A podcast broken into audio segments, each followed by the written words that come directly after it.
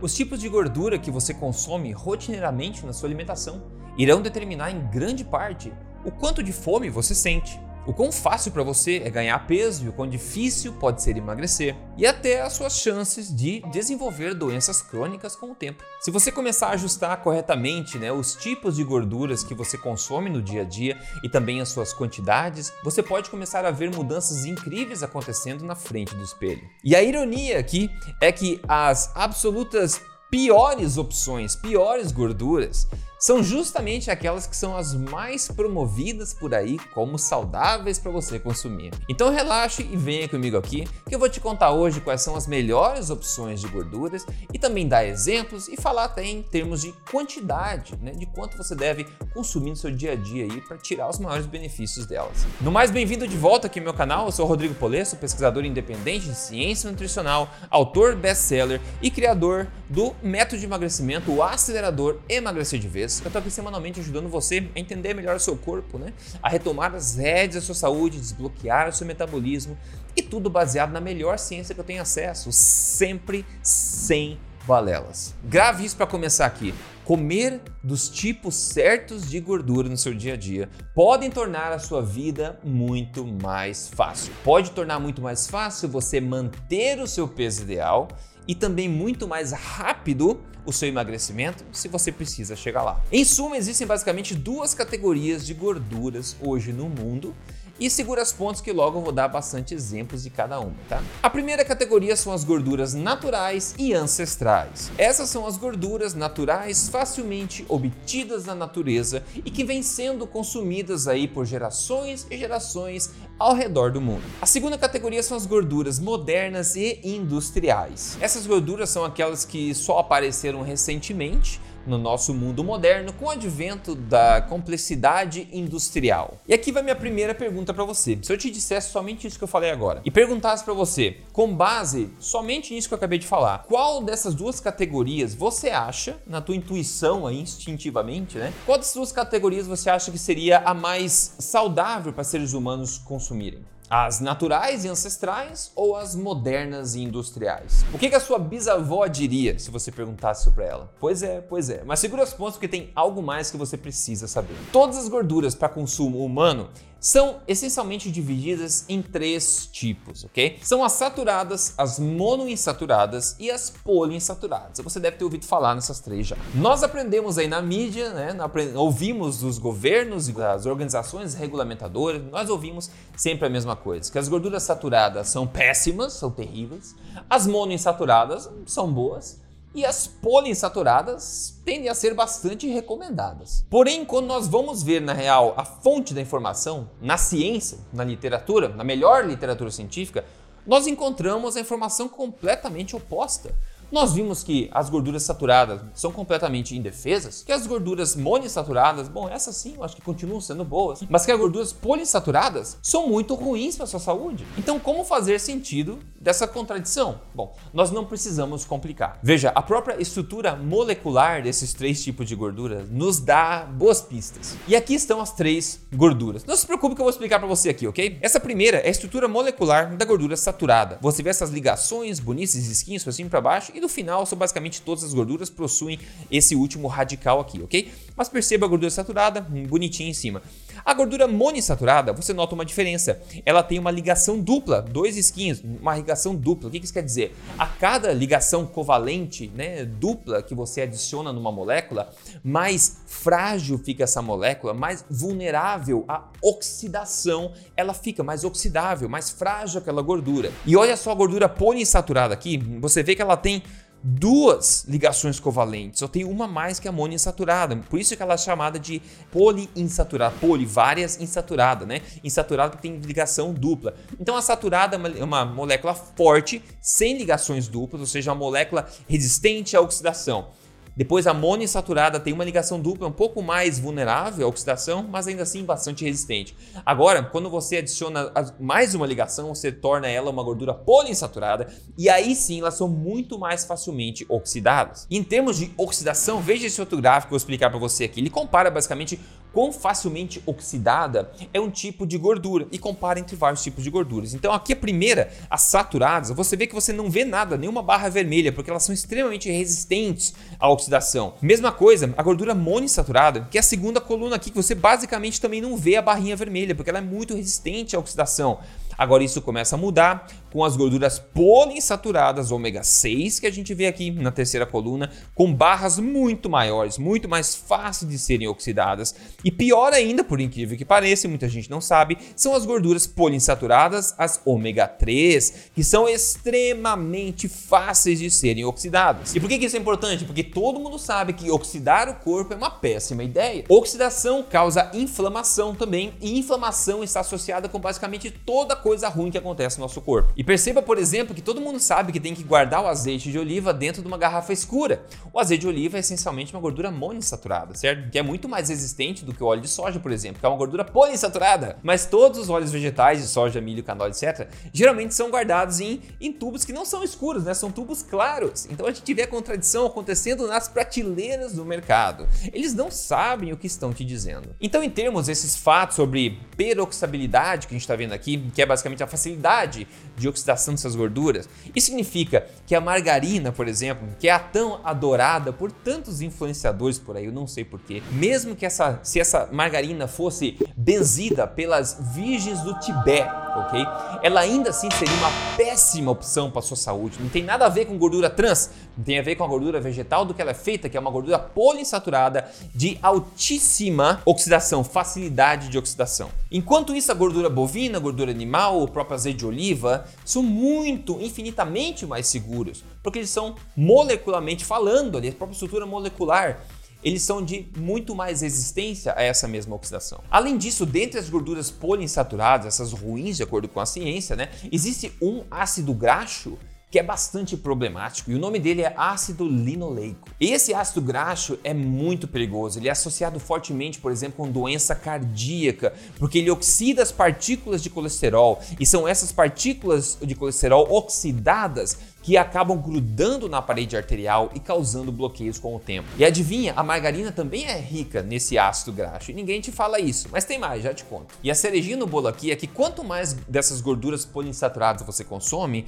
mais delas o seu corpo tende a estocar na sua gordura corporal, tornando a sua própria gordura corporal mais inflamatória e oxidável também. Agora, quer saber de algo legal? O seu corpo já sabe de tudo isso. O nosso próprio corpo sabe criar gorduras, ele mesmo, endogenamente, né? E adivinha que tipo de gordura que ele cria? Pois é, ele cria apenas um tipo de gordura, que é uma gordura saturada. Sabe quem mais sabe disso tudo já? A natureza sabe disso tudo. Sabia que na natureza, no mundo natural à nossa volta, é basicamente impossível de nós seres humanos conseguimos ingerir uma quantidade excessiva de ácido linoleico e gorduras poliinsaturadas? Pois é, é somente com o advento do refinamento, processamento, do complexo processo industrial de geração desses óleos vegetais que nós conseguimos hoje incluir, né, ingerir essa quantidade absurda desses óleos vegetais, dessas gorduras poliinsaturadas e também do ácido linoleico. Com isso tudo em mente, vamos falar agora dos tipos de gorduras no seu dia a dia. Começando aqui com a categoria de gorduras modernas e industriais, aquelas mesmas que têm o símbolozinho, às vezes, do coração na embalagem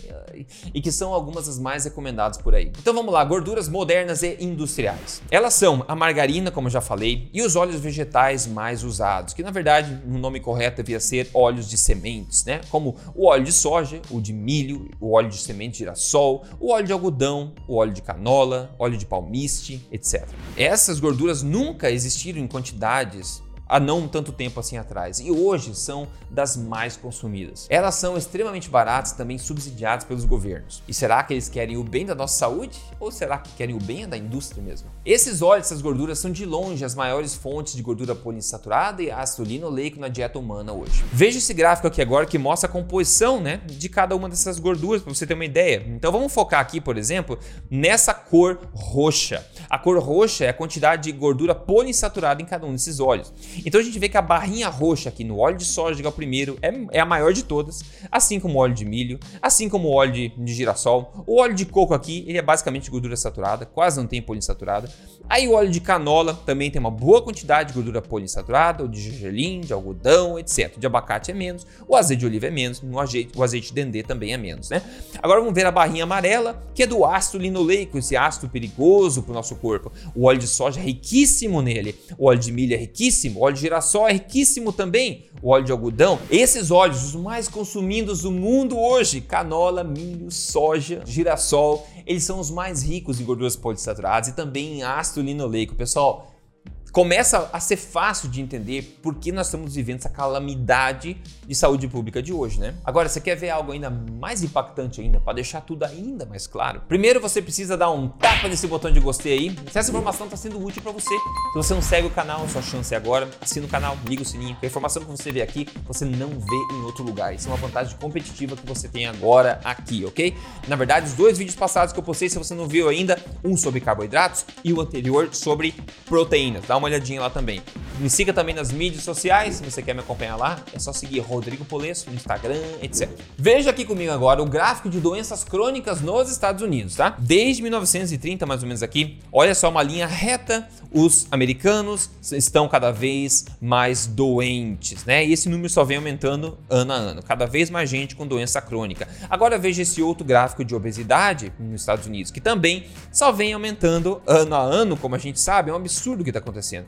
E agora o gráfico de diabetes, diabetes também vem aumentando, aumentando, aumentando ano a ano. A coisa não tá bonita, né? Agora, enquanto muita coisa está de fato errada com o mundo de hoje, né? O que será que está causando essa calamidade toda? Porque, se nós formos ver aqui, nós estamos fumando menos. Ah, a quantidade de gente fumando vem diminuindo ano a ano. Né? Nós estamos nos exercitando mais também. Olha só, a gente vem se exercitando cada vez mais. Infelizmente, nós viemos comendo até menos carne vermelha, como a gente pode ver nas estatísticas, e comendo cada vez menos carne de vaca, né? Comendo mais frango, né? Mais carne branca. Nós viemos também comendo cada vez menos gordura saturada e até menos colesterol com o tempo. Nós viemos comendo também cada vez mais legumes e cada vez mais folhas, como eles pedem pra gente fazer. Nós até viemos comendo menos açúcar já há várias décadas, mas a curva de obesidade continua aumentando. Nós viemos fazendo como população basicamente tudo que eles dizem pra gente que é bom. Só que o problema continua aumentando. Agora tem uma coisa que não muita gente fala para vocês por aí. À medida que todas essas doenças, problemas, diabetes, obesidade continuam aumentando, o que também continua aumentando o que, que é? O consumo de óleos vegetais. Olha só a curva de aumento de consumo de óleos vegetais. Essa é a curva que mais positivamente se associa com as outras curvas de doenças que a gente vê. E você pode tirar suas conclusões né, da forma que você preferir. A minha opinião é muito clara e tem sido claro há muito tempo. Eu sugiro que você evite ao máximo o consumo dessas gorduras poliinsaturadas no seu dia a dia. Simples assim. Isso agora me leva então à segunda categoria, a categoria das gorduras naturais e ancestrais. Nós temos todas as gorduras que são, como eu falei, facilmente obtidas na natureza, que são naturalmente saborosas e que vêm sendo, sendo consumidas aí por gerações e gerações ao redor do mundo sem o menor problema. Curiosamente, essas gorduras naturais todas também são baixíssimas em gorduras poliinsaturadas e baixíssimas também no ácido linoleico, naturalmente baixas. Geralmente elas são ricas em gorduras monoinsaturadas e saturadas, ambas muito estáveis e fortes contra oxidação. E ao contrário dos papagaios que continuam falando por aí, o consumo de gorduras saturadas nunca, nunca, em nenhum estudo já publicado na literatura científica, nunca foi mostrado ter qualquer relação causal com qualquer problema de saúde, seja problema no coração, seja câncer qualquer coisa. Na verdade, é o oposto disso. A melhor ciência inocenta completamente essa gordura saturada e vem direto até do Jornal do Colégio Americano de Cardiologia. Então, nessa linda categoria de gorduras, nós vemos aí a manteiga, a ghee, que é a manteiga clarificada, a gordura bovina, o azeite de oliva, o óleo de coco, o azeite de dendê, a manteiga de cacau e até a banha de porco, porco caipira e alimentado sem milho e soja. E com isso, obviamente, a minha opinião é muito clara. Nós devemos focar o máximo possível em gorduras naturais e ancestrais e evitar o máximo possível as gorduras modernas e industriais. Agora, em termos de quantidade, quanto comer de gordura no teu dia a dia, né? Comer gordura demais pode ser um problema, independente do tipo dela, né? Assim como comer gordura de menos também pode ser um problema. Como guia geral, para você ter uma ideia, Eu costumo recomendar que o seu consumo de gorduras boas seja equivalente aí a basicamente de 25% a 35% das suas calorias totais diárias, ou mais ou menos a metade em gramas do seu consumo de proteínas por dia. Isso assumindo, claro, que você consuma no mínimo aí um 1,6 gramas né, de proteína por quilo de peso ideal por dia. Como eu falei no vídeo das proteínas, que você não viu ainda, você pode voltar e ver. Isso significa, então, se você consome, por exemplo, 120 gramas de proteínas por dia, a minha recomendação é que você consuma mais ou menos aí a metade disso, ou 60 gramas de gordura por dia. Obviamente de fontes naturais e ancestrais, certo? Ou mais ou menos 25% a 35% da quantidade de calorias que você consome seu dia. O ponto é, pessoal, se você ajustar a qualidade das gorduras que você consome, junto com a qualidade dos carboidratos e das proteínas que você consome nas suas refeições no dia a dia, você pode ver coisas absolutamente incríveis acontecendo no seu corpo, né? refletindo em mudanças reais no espelho, na sua saúde e na sua qualidade de vida. E é por isso que eu foco muito em te motivar a aplicar isso tudo e ver a diferença disso, ver o poder disso no seu próprio corpo, sentindo isso na própria pele. Se você quer a minha ajuda para chegar lá, para aplicar essas mudanças todas, não só de gorduras, mas de carboidratos, proteínas, e o seu foco é emagrecimento, você pode fazer isso passo a passo com minha ajuda, com guias, tudo refeição por refeição, dia a dia, com listas de alimentos também, exemplos de cardápios, fotos das minhas próprias refeições, receitas originais incríveis e tudo que você precisa para emagrecer de vez, dessa vez. Se isso soa bem para você, eu convido você a se tornar um acelerador ou uma aceleradora, fazendo parte do meu novo programa, o Acelerador Emagrecer de Vez. Para você conhecer, é só você entrar aí agora em aceleradoremagrecer.com.br. Dá uma olhadinha no que a Lilian disse para mim, ela falou aqui, ó, tudo graças à sua ajuda, menos 20 quilos, a diferença enorme que fez para ela no antes e o depois aqui. Obrigado por ter mandado o testemunho. E de novo, se você quer testar tudo em você mesmo, sem risco algum, né? Testar um método verdadeiro metabólico de emagrecimento, em você mesmo, entre aí agora em aceleradoremagrecer.com.br que eu vou te receber de braços abertos lá dentro. No mais, me conte aqui nos comentários o que você achou do vídeo de hoje então, o que, que você achou, como é que você vai ver as gorduras daqui para frente. A gente se fala no próximo vídeo, um forte abraço e até lá.